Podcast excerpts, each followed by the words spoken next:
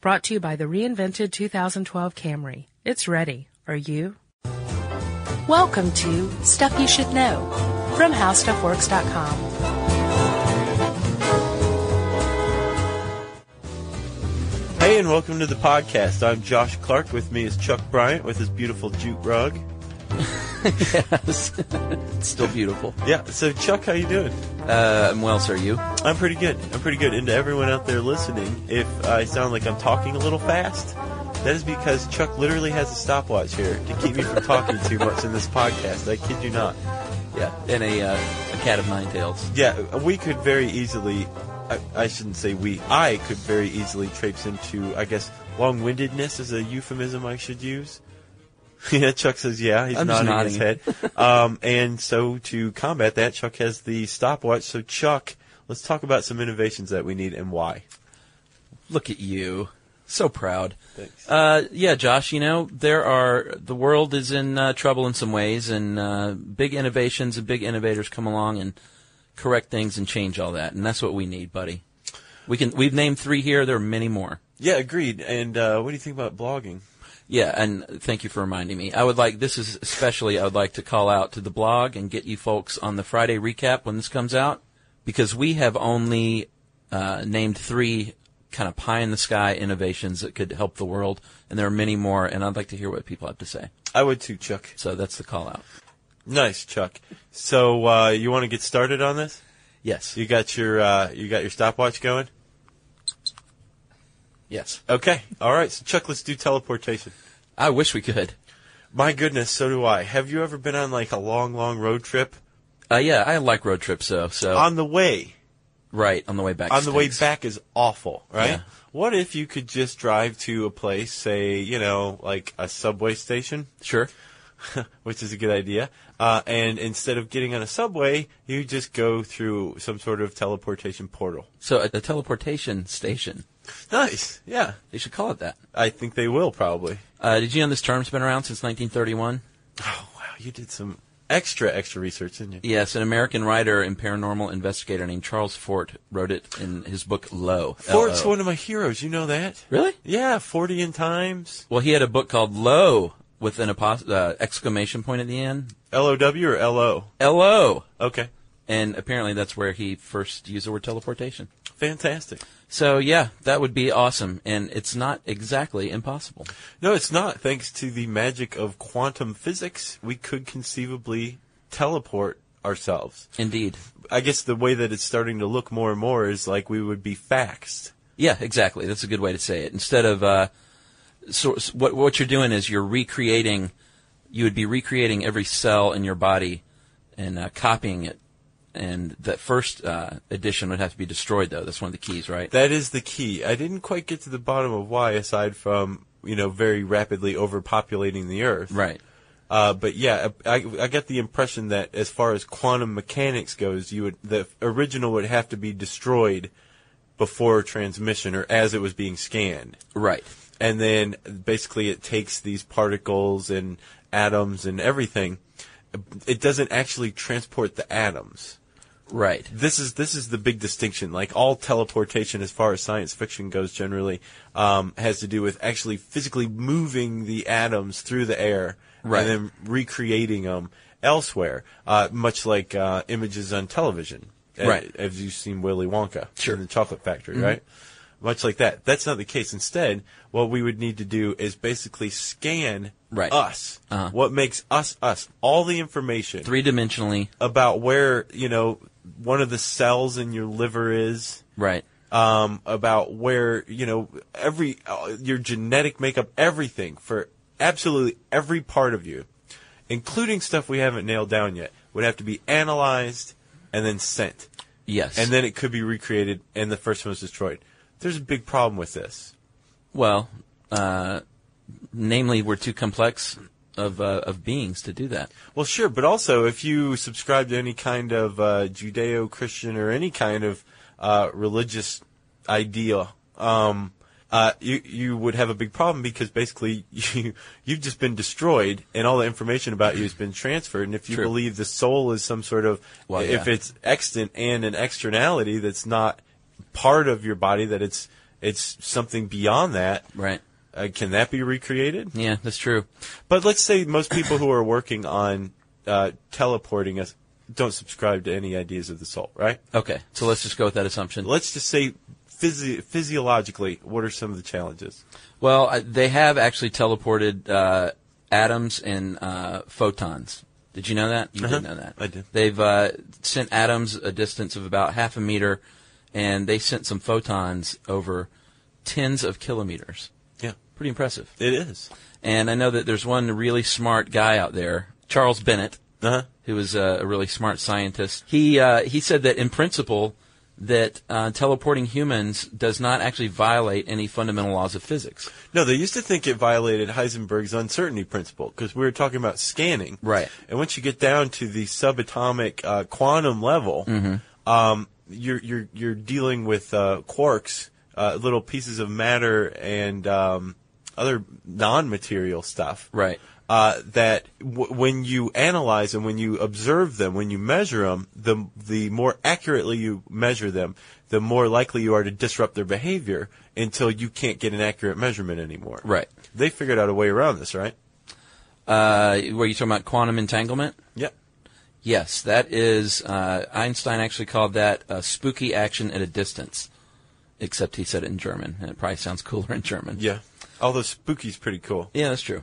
Uh, uh, basically, it's uh, two separate particles behaving as if it's uh, one particle, even though they're separated by a great distance. Right. Well, they were together at one point in time. They become entangled, like Right. their their superpositions, their states uh, become uh, entangled, and then yeah, after they're separated, the behavior of one is the same as the behavior of another, and they they can't they shouldn't be I- influencing one another anymore.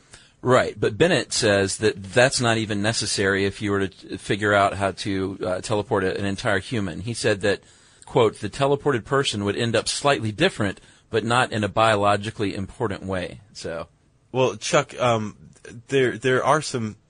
Think about what you just said. You're you're reproducing something that's not biologically different.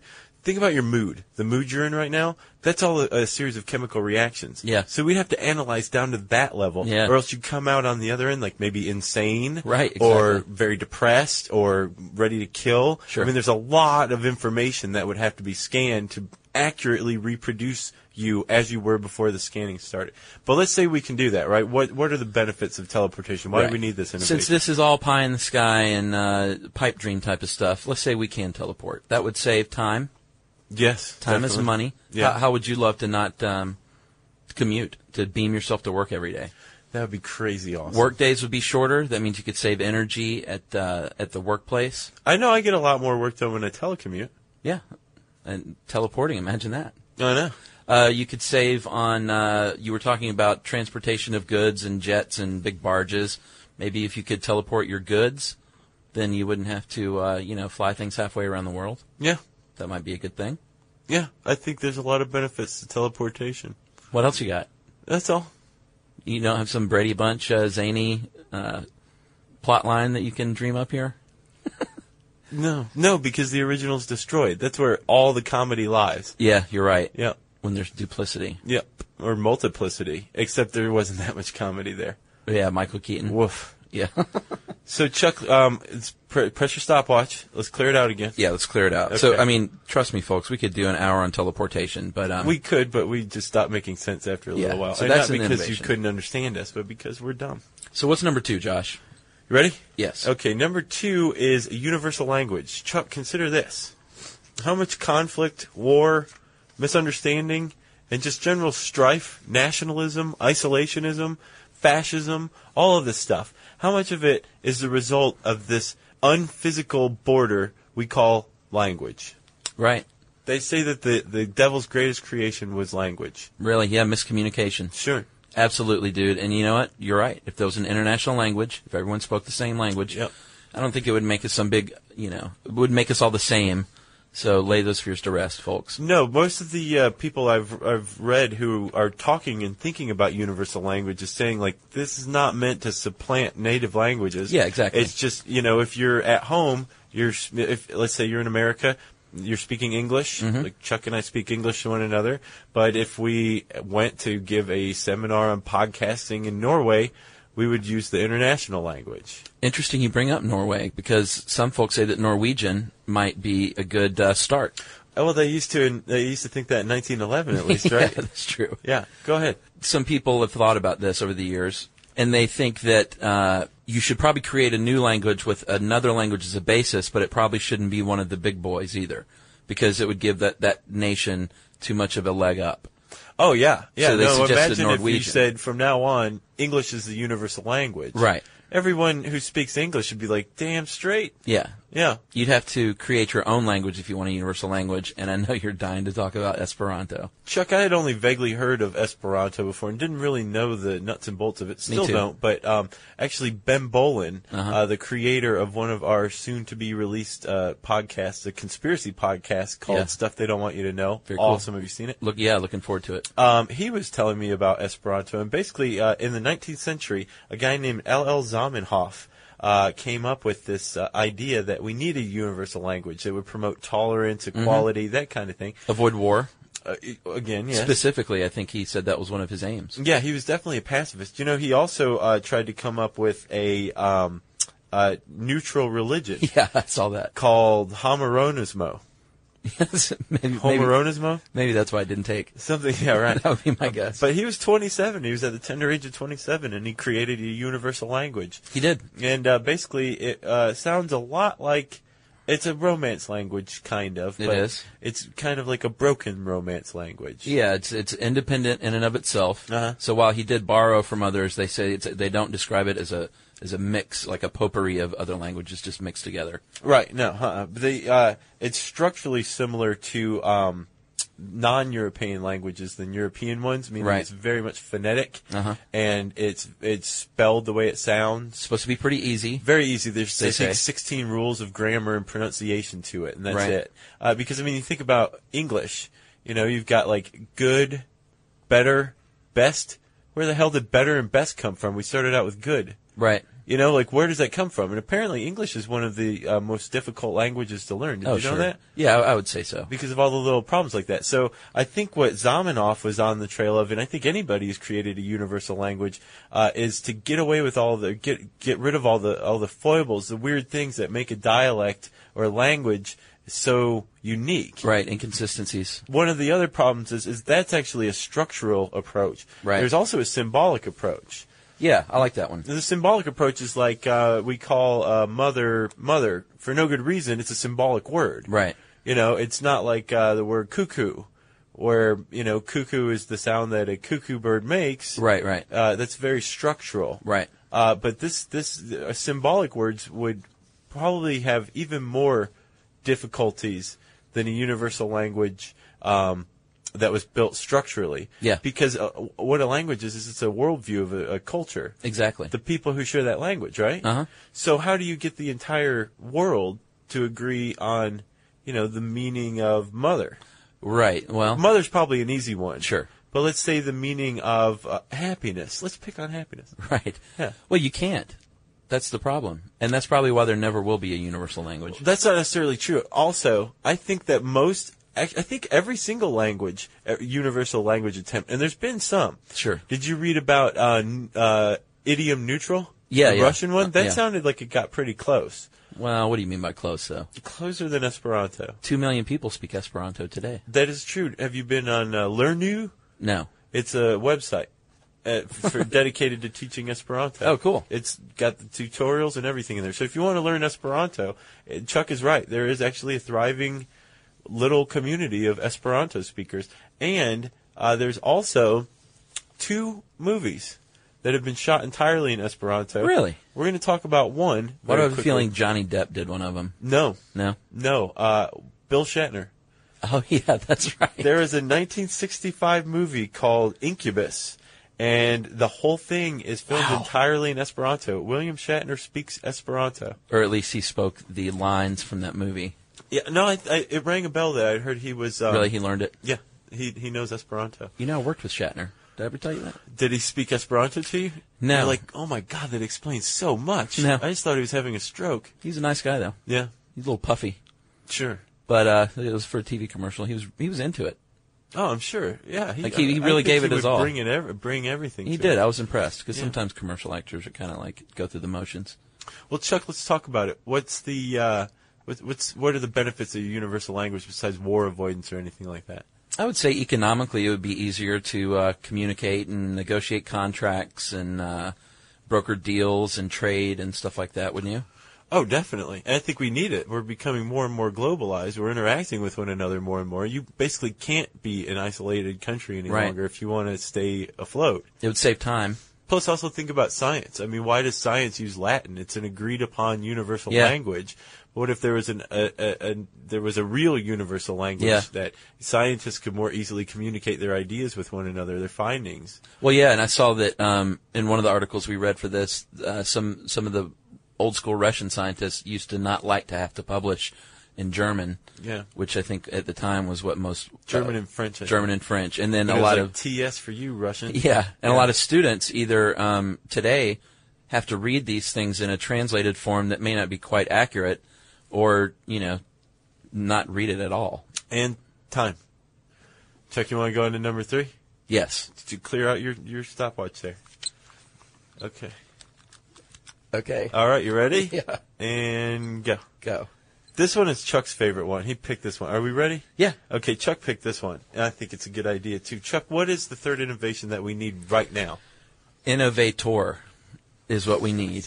You We, we heard it, need a- ladies a and gentlemen. hu- Chuck just spun it. Yeah, we need a human. We need another Einstein. We need another Newton. Uh, we need another Tesla Sure. to come along. Uh, just not another Edison. That No. rat. That lying rat, yeah. And Josh, some people might say when it comes to innovators, uh, you're probably thinking in the world of science, which is appropriate, and uh, a Renaissance scientist may be where you need to s- to start your search. Sure. Uh, Chuck, we found this article about Renaissance scientists and Mm-hmm. how actually in the United States, in the higher educational system, the, the cards are stacked against any of these people actually being produced. That Very much. That we have to just basically hope that one comes along, and if it does, it's going to be a total fluke. Right. You know? Because the idea is that in order to be a true innovator, uh, then you have to be uh, a whole brain scientist. Definitely. and the graduate system that we have today. They said the undergraduate system does a pretty good job of it. Well, yeah. I Which mean, is think good. about all the different kinds of classes, the core Sure. classes, and then, you know, I took biology for no good reason. Yeah, of course. Statistics. Oh, God, I hated stat. Oh, it was awful. But the whole brain thinkers are the ones that have the more well-rounded approach. So not only are they uh, are they a brilliant uh, physics mind, but they can understand the human side of maybe how to apply that, and that's what's missing a lot of times. Right. So uh, Mills and Otino, I think, wrote this this uh, this opinion piece we found in Forbes um, that basically are saying like, yes, yes, undergrad we have it, it's great. Same generally with high school, middle school, grade school. Um, kids are exposed to all these different fields of study. The problem is, is it's geared generally toward funneling them one way or another. Yeah. And this becomes most evident when you get to grad school. Big time. Where if you're a doctoral student and you need money, Yep. you better come up with a a an incredibly Specific. unique Yeah. and specific idea or field of research that you're going to go into. it's all geared toward that. And uh, like you said, the, as you as you go forward in education, the path gets narrower and narrower till you're literally on you're a pinpoint. Yeah, c- to, to where you may be researching one thing for your career. Yeah. And maybe you'll come up with innova- an innovation that way to change the world, but my money is on a whole brain thinker. Well, yeah, or at least somebody who can take all these various fields of research or all this various research data and put it all together. Right. What to does it innovate. mean? Sure. Because research is just research until you apply it. So, Chuck, is there anybody on the horizon? Is there anybody we should be keeping an eye on? Maybe. Who? There's a few. I know some people might say the the first answer that comes to mind might be a Stephen Hawking, but I did a little research, and while Hawking is no slouch, there are some in the physics community that think Hawking gets a lot of attention because he's generated a lot of attention through his books and uh, maybe through his disability uh, has garnered a lot of attention. So certainly not to knock anything he's done, but within the physics community, I don't know if he's as high on the list as some of these other guys and gals, Okay. guys and gals. Yeah. I love that. They're so much smarter than I am. I'm calling them guys and gals. These dudes and chicks.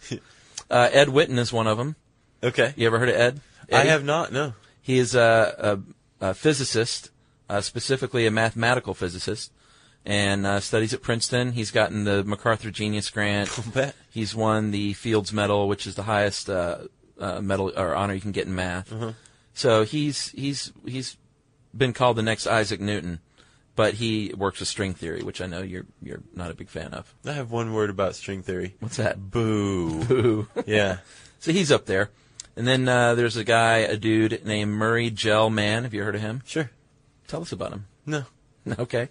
Uh, MGM, as I like to call him, he's a uh, prominent scientist. and once again, he won the uh, Nobel Prize in Physics in 1969 for his work with the theory of uh, elementary particles. And he is the one that came up with uh, quark, the quark. Yeah. So he's no slouch. No, he's not a slouch. I mean, to, to predict the existence of a theoretical particle and then have it confirmed, Not you're a bad. pretty smart guy. And then, you know, some people might say folks like Bill Gates, who uh, he's not a physicist or a mathematician. But No, but he has a high emotional intellect. a very high emotional intellect, uh, intellect and a lot of money, and uh, a true visionary, and a guy that likes to spread his money around to good causes nowadays. So Yeah, I don't know what got into him, or if he was always this way and he was just really focused on Microsoft. But I got to tell you, I like this repackaged uh, Bill Gates. yeah, he's a very generous guy. Apparently, more than half his fortune he's invested outside of Microsoft. It's fantastic. So if you're talking about an innovator, I mean, you can only really do good if you're if you're trying to help your fellow man, right? Well, yeah, or if it's a happy byproduct of your evil deeds, Like Oppenheimer. sure. no, that's the reverse of that. Okay, that's what I Yeah. thought. So Chuck, there's three innovations. You said we could do a lot more. I'm kind of glad we didn't, but uh, I am interested as well. Thank you for turning off the stopwatch.